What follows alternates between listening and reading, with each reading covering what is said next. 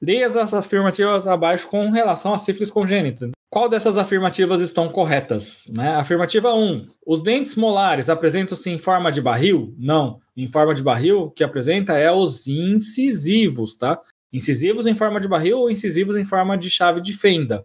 Então lembre-se disso, eles não é, não é os molares em forma de barril. Os molares é em forma de amora. Se falasse molares apresentam-se em forma de amora, estaria certo. E são denominados dentes de Hutchinson. Se tivessem amora, seria estaria certo. Dois, os dentes incisivos apresentam-se em forma de amora, eles inverteram. Então o A2 também está incorreta, porque os incisivos seriam em forma de barril, os incisivos seriam em forma de chave de fenda. Então a 2 também está falsa.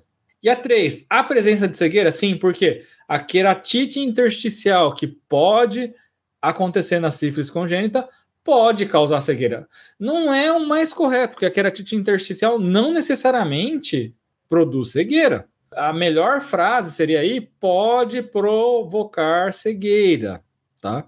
É, essa frase está muito taxativa, essa frase está muito falando o que vai acontecer e na verdade não é não é certo.